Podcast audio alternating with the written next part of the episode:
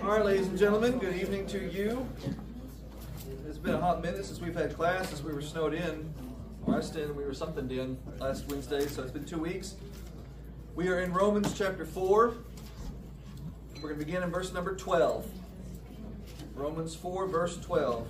Obviously, now um, they decided that we're doing our life groups on Romans 2, so there'll, there'll eventually be some overlap. But if, if we're burning through four chapters per session, you guys are going to be done. We're all going to be done in, in, you know a couple of months. So I I guess I'll be done in a couple of months too. It, will feel like it's longer. That makes you feel better. Uh, so what you'll get, I was thinking about this because we were because of circumstances we were over here at the, uh, the the church group, the congregation one that meets over here. Uh, and Phil Fugit was teaching it, uh, and it did a great job. And I was talking to Lauren about how it's a good compliment and so I would encourage you to to double down in your study with it, your life group study, and then you come in here and you get this too, because it's two different things. You're getting an overview, and then you come in here and you get that overview broken down into more minute detail. Um, so that's that. All right, Romans uh, chapter 4. We're going to begin in verse number 12. We're in the context talking about Abraham, and what Paul's doing He's talking about how Abraham, uh, because he was uh, deemed righteous by God, how he was declared righteous by God before he was circumcised. We got the covenant of circumcision, which would become kind of the the de facto dividing line between the Jewish people and the Gentile world. Because Abraham was declared righteous in the sight of God uh, before he was circumcised, then you cannot bind that and hold that as a necessity to salvation because Abraham was made righteous before that ever happened. So you can't make that a prerequisite. In addition to that, he gets to be, Abraham does, the so called father of faith, not just to the Jewish people who have that Abrahamic covenant of circumcision, but also he gets to be a father of faith to Gentile people who never had a circumcision covenant because Abraham was their example of faithful obedience before he was circumcised. So he gets to play both sides of that. And in fact, that's exactly what Paul says in a very particular kind of way in Romans 4, verse 12. I want you to notice not just what Paul says here, what Paul doesn't say. I want you to look at the way he says it and see if it doesn't jump out at you the way it does me. Romans 4:12 and Abraham is the father of circumcision to them who are not of the circumcision only but also who walk in the steps of that faith of our father Abraham which he had yet being uncircumcised. So in the big picture, this is just a summary of everything I just got through saying. Abraham gets to be the father of both, the, the spiritual ancestor to both Jew or Gentile, because he was blessed by God, he was right with God both before and after his circumcision. All right, that's all there in this verse. But there's an additional thing I want you to notice. At the beginning of verse 12, see if, if our Bibles all say the same thing. Mine says, Abraham is the father of circumcision to them who are not of the circumcision only. Is that what yours says, or something like that? Or not merely circumcised.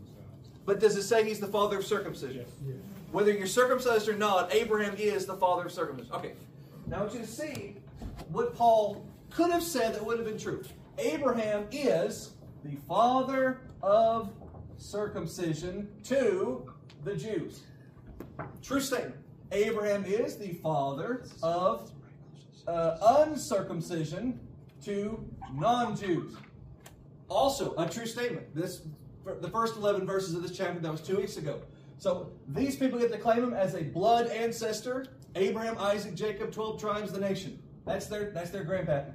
But also, we get to claim him as a spiritual ancestor. That's Galatians chapter 3, because we follow on this template of Abraham, a faithful obedience through the seed which came from him, which is Christ. And therefore, we get to be Christians, and we get to call, call him and claim him as a spiritual father, ancestor, in the same way. So whether you're Jews or non-Jews, he's your spiritual father. And I don't mean father like we call God our father. I mean ancestor, right? So father of circumcision to the Jews, father of uncircumcision to the non-Jews. Two true statements. But that's not what Paul says here. Paul says he is the father of circumcision to non-Jews. Why would he phrase it that way? Why wouldn't he? Why would he not say he's the father of uncircumcision to the non-Jews, just as he is the father of circumcision to the Jews? He could have said just those words and it would have been exactly right. Why did the Holy Spirit inspire him to phrase it this way? He's the father of circumcision to the non-Jews who aren't circumcised. Why would I need a father of circumcision to non-Jews? As we established in the previous verses, those who are not Jewish people, who are not physically circumcised, are spiritually regarded as. If if you view, as the Jews did, if you view a circumcised person as a one who is in a covenant relationship with God, who has a special bond with God, if that's how you view that's the purpose of circumcision, then what Paul says in the first half of Romans 4 is that bond and that relationship can be found even to the non circumcised because when they are faithfully obedient to God through the gospel of Jesus Christ, they are circumcised in their heart. They are spiritually circumcised. Abraham, before he was ever physically cut, was spiritually cut. Before he was ever physically circumcised, he was spiritually circumcised. Before he ever had the physical covenant, he had a spiritual covenant. And it is through that means that he gets to be the father of a spiritual covenant with God to we who have no physical covenant with God. That's what Paul's saying. Romans 4, verse 12. Now, verse 13. For the promise to Abraham that he should be the heir of the world, that promise was not to Abraham or his seed through the law. It was a promise to Abraham. It was a promise to Abraham's seed, but it was not a promise through the law. It was a promise through the righteousness of faith. God declared Abraham righteous not because of his circumcision, but before that because of his faith. And so, through that same template, he can declare me righteous and you righteous too, when we, through faith, obey the gospel of Jesus Christ. So Abraham gets to be the heir of the world, and his seed gets to inherit that blessing, not through the law of Moses, which came generations later to the descendants of Abraham, but through faith, which is a universal concept anyone can adhere to, whether you're Jew or Gentile. Verse 14. For if they which are of the law be heirs, if that's how it worked, you had to be of the law, you had to be part of that physical nation and just that nation. If that's how you got to be an heir of God, then faith is made void. It doesn't matter your faith. It's a matter of just your birthright. I was born into this tribe. I was born into this family. I was born with my physical ancestor being Abraham. And so that's where my salvation lies. Well, if that's the case, then you must be a Jew to be saved, which was essentially an argument that many Jewish Christians were trying to make. You want to become part of this church? It was a church established by a Jewish Messiah, founded on Jewish principles in a Jewish land. You must become a part of the Jewish nation yourself. They were saying that. And Paul says, no, it's, it's, to use one of our favorite phrases, separate and apart from that. If, if you had to be part of the law to be an heir, then you would need faith, and all the promises would be made void. In fact, if you try to be saved by the law, grace is left you. Galatians 5 4. You're fallen from grace. There's, there's no value in seeking salvation in the law because salvation is not found in the law. Salvation is found in the gospel of Jesus Christ, something which has already been established, Romans 1, verse 16. So Paul's argument, excuse you, so Paul's argument can be summarized as this the promise of salvation predates the giving of the law. Therefore, salvation predates the law. Therefore, the law is not the means of attaining salvation. Verse 15. Why? Because, why is there no salvation in the law? Because the law works or accomplishes wrath. What does the law do? If salvation is not found in the law, then what is found in the law? If salvation is not attained in the law, then what is attained in the law? I'll tell you what you get out of the law. You get not the salvation of God, you get the wrath of God. How does the law give me wrath? Well, where there is no law, there is no transgression. If you don't have a law telling you not to do something, then you're not doing it. It's not against the law, therefore you don't get any punishment. The purpose of the law, in the way, strictly in the way Paul's framing it in this argument, there's other purposes, other points behind the law. But in this case, the way he's using it here, the purpose of the law is to point out the fact that you broke the law. The point of the law, written down and, and declared and passed on generation to generation, the point of the law is to tell you all the things that you should have done but didn't do. They were written down and told you to do or not do, and you either didn't do them when you should have or you did them when you shouldn't have. The purpose of the law was to point out, the point of the law is to magnify your sin, to put a spotlight on your sin, and to say, here's all the ways you disappointed God. The law can't take away your sin. The law can't improve your relationship with God. It can only make it worse when you break it. All it can do is tell you how you made your relationship with God worse, but it can't reverse that. Grace reverses that. The blood of Christ reverses that. Now, you might be hearing this and think, let me get this straight. If what you're saying is true, that the point of the law is to bring about God's wrath against me for breaking it, because, as he says at the end of verse 15, where there is no law, there's no transgression. That's just an axiom. That's just a statement that's true of itself, right? If there is no law, there's no transgression of the law, because sin is the transgression of the law. according to First John.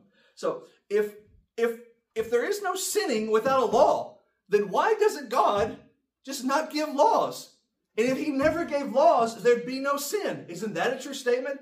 That is a true statement. That is true. If God never gave laws, there could be no sin because the definition of sin is to transgress the law. Where there is no law, there is no sin. That's Romans 4:15.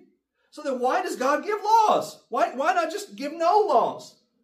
Because God has expectations. He can't help it. It's his nature. He is inherently right. And because he is inherently right and inherently righteous, there are things that just are inherently unrighteous. Anything that is against God's nature is sin. It is, it is sinful, it is wicked, it is ungodly. What God does is he takes that idea and he codifies it. He transcribes it. He informs you of the fact of the reality. See, God could have, in, in a hypothetical scenario, God could have said to Adam and Eve, nothing. He, he didn't have to say, don't eat that tree. Don't eat from the, the tree of the knowledge of good and evil. He could have not made that a law. And if he hadn't made that a law, then Eve eating from it would not have been a sin.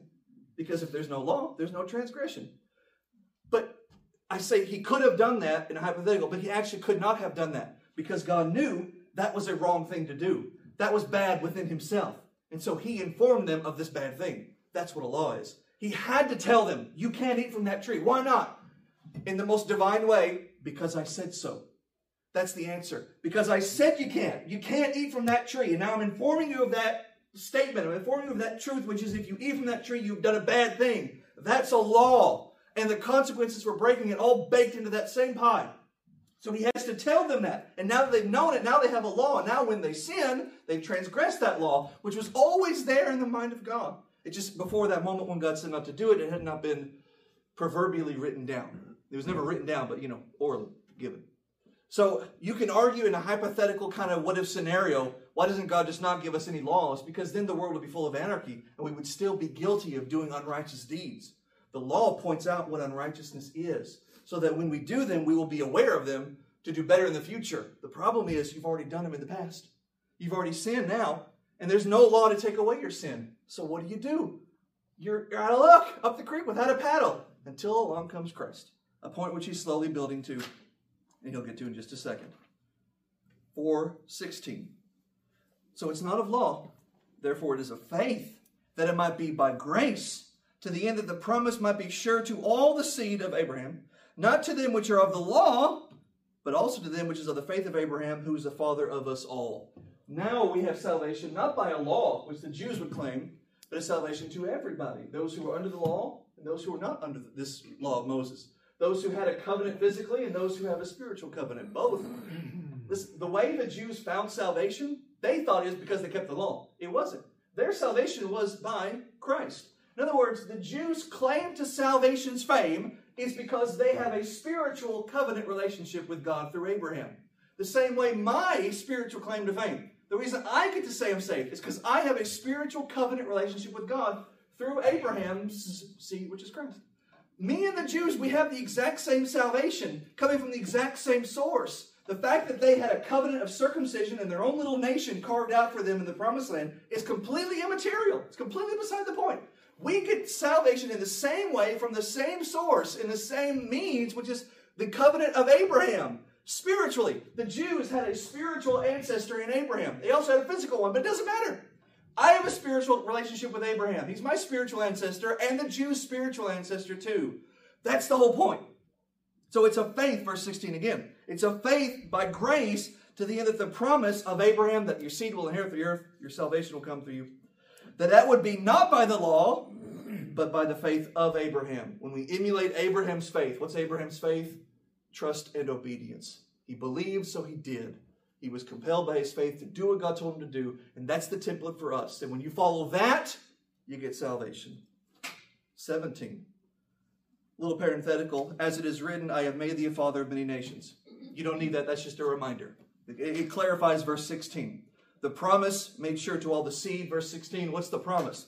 That I have made you the father of many nations. So just forget that parenthetical's there. That's just a reminder. Take it out. Read 16 and 17 as one thought. Verse 16. It is a faith that it might be by grace. to the end that the promise might be sure to all the seed, not to those who are of the law, but that which is of the faith of Abraham, the father of us all, before him whom he believed, even God. Our salvation is by God, in whom Abraham had faith. Our salvation comes from God, not from the law, not from circumcision, but it comes by grace given to us by God. By faith we have in God. It comes by faith, a faith that Abraham had in God, a faith in a God who could quicken the dead and call things which are not as though they were. Abraham's name famously changed from Abram to Abraham. Abram, a word which is generally thought to mean um, a uh, exalted man or an exalted leader, an exalted father, something like that. But in Abraham, a father of the multitude, a father of multitudes. Well, God gave Abraham that name before he was a father of multitudes. It was a name given to him in promise. It was a name given to him with the expectation that God would fulfill in him some grand gesture. And Abraham believed that. And he believed, even though at the time that promise was made, he was a dead man, he believed that God would accomplish great life through him. How was Abraham a dead man? He could not have children. That's the context. You'll see it in a couple of verses. But in the sense where he says in verse 17 that God could bring the life back to dead things or bring life back to the dead, that's talking about Abraham and Sarah's barrenness, uh, inability to have children. And you'll see that in the context. So, because of that, in spite of that, they're still going to have children because God had a promise to keep and God kept it through them. Verse 18 Abraham, against hope, believed in hope, my Bible says. Does your Bible start that way? Mine says, Who, Abraham, against hope, believed in hope. What does yours say? In hope, he believed against hope. In uh, still, so it still says against hope. Everyone have against hope? Contrary to hope. Contrary to hope? The word against here is para, para in the original language. It means standing beside. This is not in opposition to hope. This is Abraham standing along with hope, believed in the hope that God would fulfill his promise, in the hope that God would fulfill the promise that he might become the father of many nations. Abraham used hope as collateral to go forward with doing something that should not have worked. Uh, something which he had no doubt, having been married to Sarah for many years, had done many times without producing a child. Yet now, this time, God says, if you do this deed again, now you will have a child. So, uh, with that hope in his mind that he would become the father of many nations, and God promised him that so your seed will be ultimately coming, in, culminating in Christ. With that promise, with that hope, verse 19, Abraham being not weak in faith, he did not consider his own body, though it was dead, he didn't consider it dead. When he was about a hundred years old, nor did he consider the deadness of Sarah's womb. That's the kind of death we're talking about.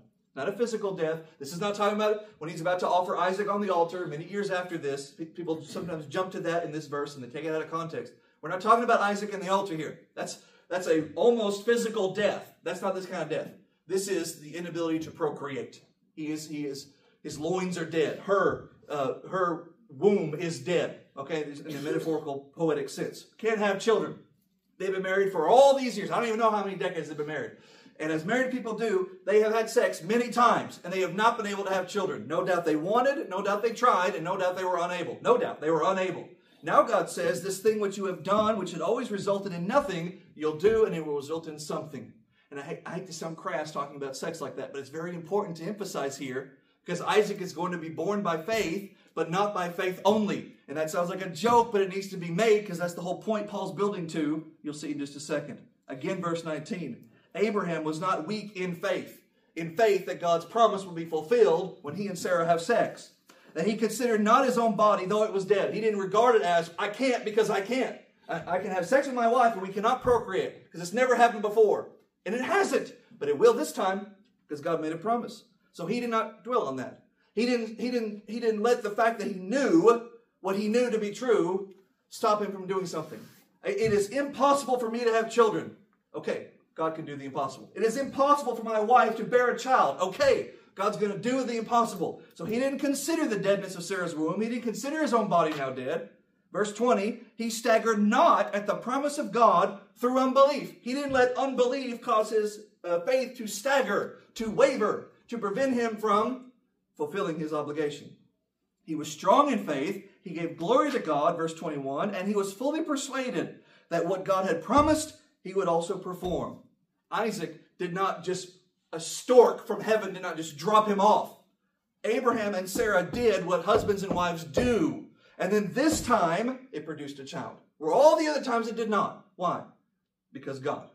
Because God accomplished something. It wasn't like a, it wasn't an immaculate conception like with Mary, who had not known her husband Joseph. It was not like that. Abraham knew Sarah, and then she conceived.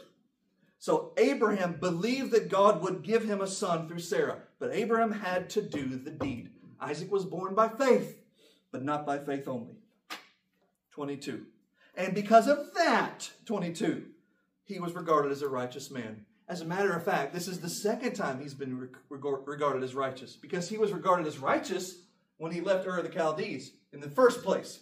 Because he had that kind of faith to go, God regarded him righteous. And because he had this kind of faith to act, God regards him as righteous. And then later again, when he has to offer Isaac on the altar, this son of promise, who has yet to produce any children of his own, who is supposed to be this father of many nations himself, because Abraham, Isaac, Jacob, the nation. And here he just has Isaac, and God says, I want you to kill him. I want you to lay him on the altar. I want you to drive a, a, a dagger through his heart. I want you to open his throat with your blade. And Abraham just says, well, I guess God's going to have to raise him from the dead. That's Hebrews 11. I don't remember the verse. Uh, I thought I wrote it down. It doesn't matter. It's Hebrews 11. By faith, Abraham, when he was tried, offered his son Isaac. That, that verse. Abraham regarded his son as someone he was about to kill. He did not regard his son as, well, surely God's about to stop this, which is what happened, but Abraham wasn't thinking that. Because Abraham thought, God gave me a command, I have to obey the command. He told me to leave, I left. He told me to produce a son, I produced a son. He tells me to kill my son, I'm going to kill my son. What on earth is God going to do? Because that son's supposed to be something. He's supposed to turn out into something. I'm supposed to kill him? I guess God's going to raise him from the dead. That presupposes you're going to kill him. I could not have presupposed that. I would have been just stuck on, surely he won't let me go through with this. And if that had been my thought, I wouldn't have gone through with it. But Abraham was going to go through with it. That's why he's a man of faith because he was going to kill his son. The only one who was going to stop Abraham from killing his son was God himself. Now you have faith like that. I double dog dare you. Verse 24. Finally, Jesus comes up. It's been a while since we talked about him. That's, that's Paul's whole point here. The whole, the, whole, the whole of Romans 1 through 4 is Romans 1, you need Jesus. Exclamation point. And people say, yeah, but why? And he says, well, I'll tell you, but first we're going to go all the way back to the beginning. And you got to see how the patriarchs weren't saved by their system, they needed Jesus. And then you have the Jews, and they weren't saved by their system, they needed Jesus. The whole world is lost, the whole world needs Jesus. You need Jesus. This is chapter 4. 1, 2, 3, and he doubles back around to it. So 4, 24. For us also, Abraham was counted as righteous, and us also, we get to be counted as righteous. If we believe on him who raised up Jesus our Lord from the dead. Abraham said, I am dead, but God can bring to life that which is dead. And through me will come Isaac. That same God took Jesus, who was literally dead, and raised him up. And it is through him that your salvation is attained. Again, verse 24. We also can have righteousness imputed to us if, conditional, if we believe on him that raised up our Lord Jesus from the dead. Trust in God. That's the condition of your obedience. Because if you trust in God, you will obey God. And if you do not trust in God, you will not kill your son. If you do not trust in God, you will not leave Ur of the Chaldees. If you do not trust in God, you will not, you will not, you'll probably have sex with your wife, but you will not be able to produce a son because you won't do it in faith. Okay? That's the point I'm trying to make. You must trust and obey. So that's faith in Jesus Christ. It is joyful trust conjoined with obedience. If it's just half, it's none at all. It must be both. trust motivates obedience, and that's um, just don't have the time. It's already 712. James chapter 2. Everyone is always trying to pit James and Romans against each other, James and Paul against each other, and people hold up Romans and say, look, Romans teaches faith only salvation, and so we don't need James. Martin Luther's whole big shtick was we don't need James. He tried to rip it out of every Bible he came across. But James and Paul are not in opposition. They are just arguing apples and oranges. They're two different arguments.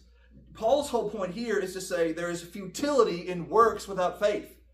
James's whole point is to say there's futility in faith without works. They're just arguing two opposite sides of the same coin. But they're not arguing against each other, they're arguing two different things. Listen, heartless commandment keeping does not bring you salvation. You cannot just check boxes and earn salvation. But in the same token, in the same way, your good, good, good, good vibrations is not going to get you to heaven either. Doesn't matter how swell a person you may be, if you have not obeyed, it means nothing. 25. Of Jesus, he was delivered, he was dead, and God rose him for a purpose to deliver you from your offenses. And he was raised again for your justification. That same word is imputed unto him righteous or counted unto him as righteous. Whatever your Bible says when he talks about Abraham or you and he says Abraham believed God and he was counted to him for righteousness, that phrase is summarized in one word justified. Abraham was justified. He was counted as righteous. You get to be justified, counted as righteous. Okay, where is that justification attained? In the death and resurrection of Jesus. Romans 4:25. It is not attained in your keeping the law. It is not attained in your checking boxes. It is attained by grace through faith in obedience to the gospel, which is paid for by the death and resurrection of Jesus Christ. Chapter 5. Wait. Yeah, chapter 5. So, your salvation is attained through the death and resurrection of Christ. But what, it, how, what is, how does that work? Is it just because he died and rose, I automatically get salvation? No. No, salvation. Where'd my blood go? Salvation. Salvation is a doorway. Here's salvation. Here is condemnation. Let's just pretend. This is all of us right here. We're all condemned. Before this door was here, there was nothing on the other side. We were just all condemned. We all had sin fallen short of the glory of God. That's it. You're done. There's no commandment to undo it. It's done. You're condemned. Then Jesus came along and he says, I'm the door. That's me, Jesus. He's the door. And he says, if you'll go through this door, on the other side is salvation. Your salvation is attained by going through the door. Through is a verb. Well, going, going through, that's a verbial phrase. You must do the thing. You must go through the door. You must perform the action that requires you to go from here to here. You can't just stand here and say, I really believe that'll work. Oh, yeah, because it will, but you're still here, despite the fact that you really believe it. If you really believed it, you'd go through here. What often people mean is, I really believe it'll work, but, but I don't want to do the things I have to do to get here. I'm not prepared to live the life that it takes to live here. I'm not prepared to accomplish the things God told me to accomplish to get this and to maintain this. I believe it'll work, but it's just, I can't, I won't, I'm not gonna. And that's the true statement. You can, but you don't wanna. And if you really, really, really believed to the point where you were willing to give your life to this one that you believe, if you were really giving your life, then you would start walking and you would cross through the door to salvation. You believe it could be done, but you're not prepared to do what it takes to get it. That's what Jesus means when he says there's a broad way that leads to destruction and a narrow, not narrow and broad, but easy and constricting. Easy and difficult. Not like it's a, it's a narrow path and only a few people are going to get it. It's a narrow path, only a few people are taking it. Only a few people are willing to do what it takes to cross it. This narrow path is still made available for the entire of humanity, past, present, and future. But only some are going to take advantage of it because it is a difficult path. This way through, this doorway to salvation is not an easy path. It requires self sacrifice. Take up your cross and follow me. But it is easier than the alternative, which is toil in your condemnation and then burn forevermore. So you choose. Anyway, that, that this whole doorway is made possible. My point is, this whole doorway is made possible by the death, burial, and resurrection of Christ. But what does that mean to you? He's done the thing. He's died. He's been buried. He rose. I haven't done anything. So what am I supposed to do? How am I supposed to take his death, burial, and resurrection and have it apply to me so that I can receive the justification found in it? How does that work? That's Romans chapter 6. But we're not in chapter 6. He has to build up to chapter 6, which is Romans chapter 5. Chapter 4, you get to be justified. Whether in the law, out of the law, circumcised, not circumcised, you get to be justified. 5 1, therefore being justified. You get to be justified not by the law, but by faith. Chapters 1 through 4.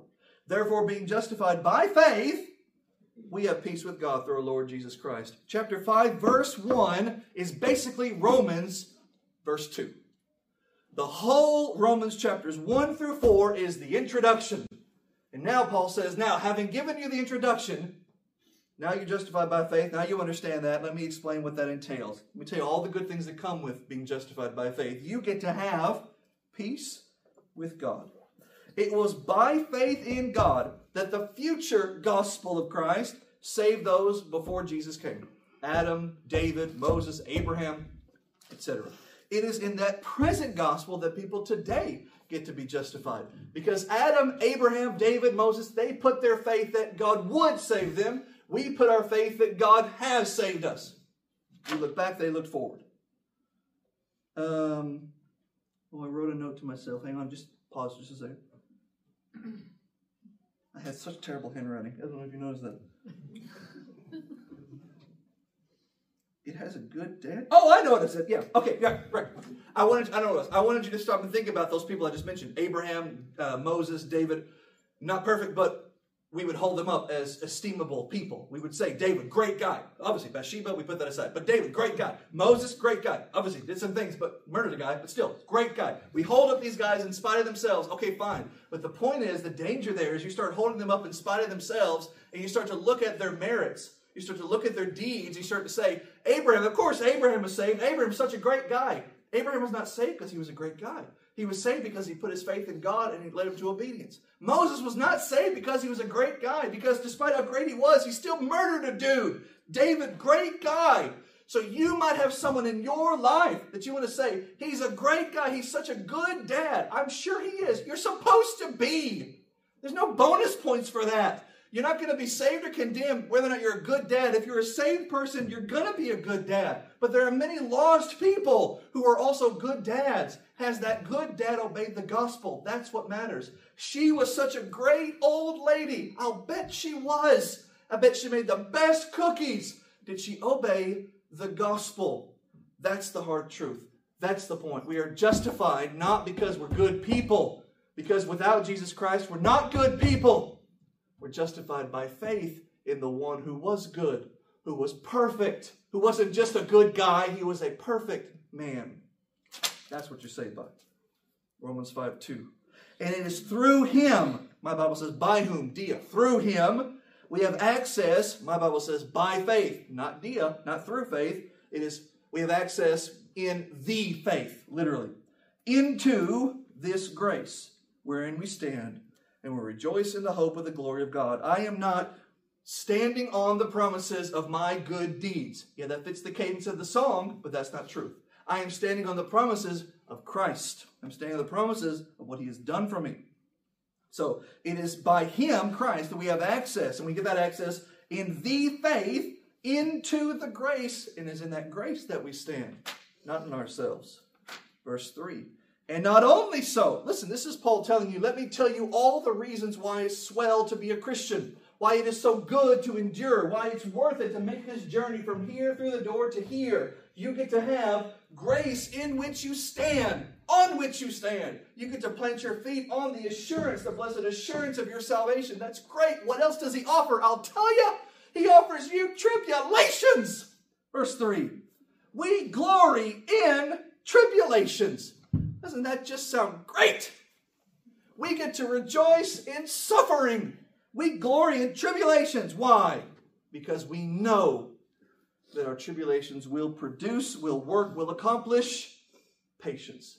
It is not, Paul's not being facetious. And he is not being flippant. He's not being cavalier when he says you glory in tribulations. He doesn't stop there. He doesn't just leave it there and say, you know, you should feel terrible if you think this is really terrible or, or this, this really stinks and I'm going through this. That you should feel bad if you ever say it stinks to endure a hardship because it does stink to endure a hardship. If it didn't, it wouldn't be called a hard ship. It'd be an easy ship. They don't call them that. So, of course, it stinks. But he doesn't leave it there. He says, have some perspective, have some foresight, put that put that that uh, Abrahamic mentality on, who had to look ahead to the promise, and now you do that.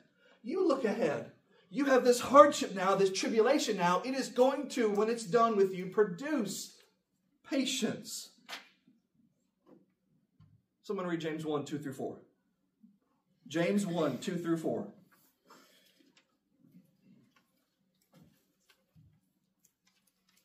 My brethren, count it all joy when you fall into various trials, knowing that the testing of your faith produces patience.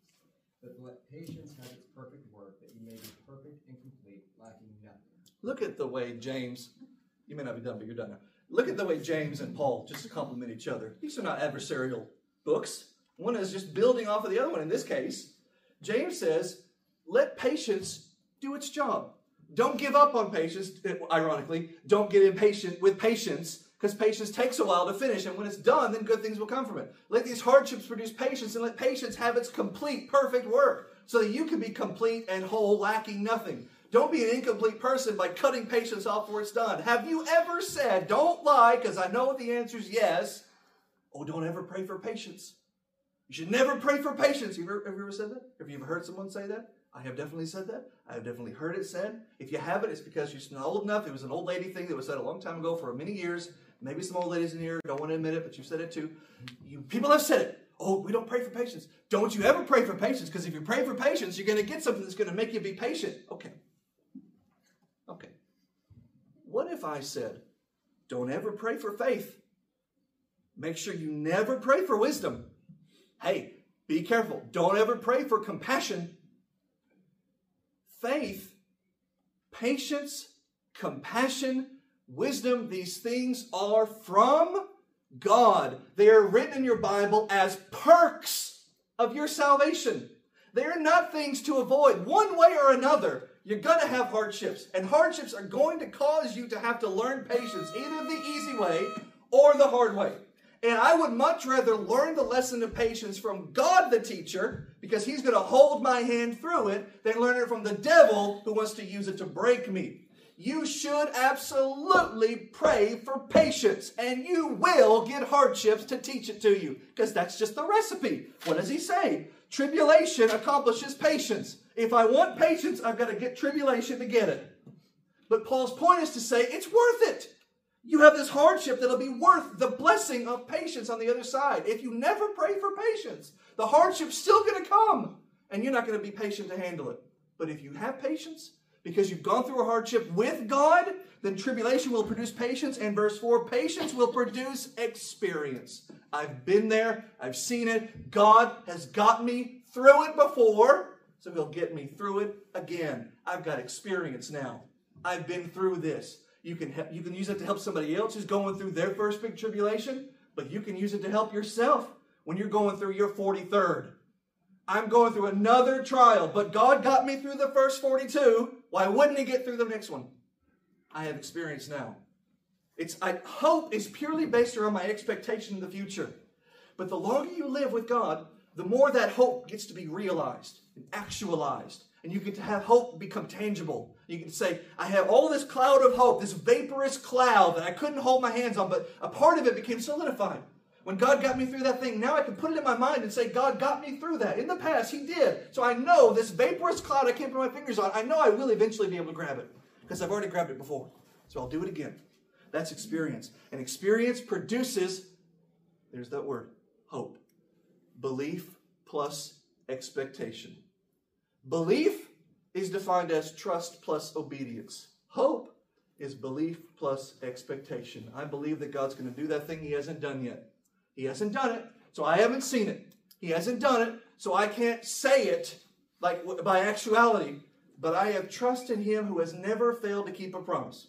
I have trust in Him who has always come through. I this why do we have this giant book filled with thousands of years of history lessons? Among other reasons, to show you look how many times God made promises that should never have happened. And then he just pulled it off. Not a rabbit out of a hat, but a maker pulling off the impossible because that's what he eats for breakfast, the impossible. And I read that and I get the experience and I get the, or I get the knowledge, I should say. I get the understanding of what God has done. And I think, well, I'm no different than them. I just do what they did, I'll do what they got. They put their trust in God and God did not let them down. And hope, speaking of, hope makes not ashamed. Verse 5. Hope will not let you down. Hope will not disappoint you. Hope will not say, stick your neck out for me and I'll come through for you. And then you stick out for your neck out for them and then they're nowhere to be found. Hope will never do that. Because God is the one we're talking about here, and God will never leave you nor forsake you. God is always going to be there. God is always going to help you through. If you're holding His hand, His hand is, He's already in heaven. You're halfway there. So hope, you have this tribulation. This tribulation which produces experience, or patience, this patience which produces experience, this experience which produces hope, and that hope, that whole process will never disappoint you. You may disappoint it, you may cut and run, you may give up, but hope will never disappoint you. What better guy than Paul? You know, he had all, he knew this from experience. As he was writing this, his whole life was about this faith, this, this hope. And he, he took all the things that happened to him. We can't even imagine. Yeah. The things that he went through. And he gives an example. He lived this life and he wrote to them and, and let them know how it felt. You know, it was a good, couldn't have been a better guy. That's exactly right. That- yeah, and God knew what He was doing. He picked this guy to write the book.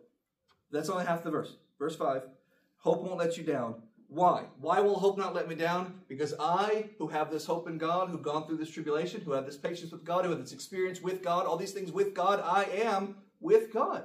I have a relationship with God. I am a temple that houses God. Verse 5 Because the love of God is shed abroad in our hearts by the Holy Spirit, which has been given to us. You can summarize that like this it comes with your salvation, which has been brought about by God's love. That's the thing in which you have your hope.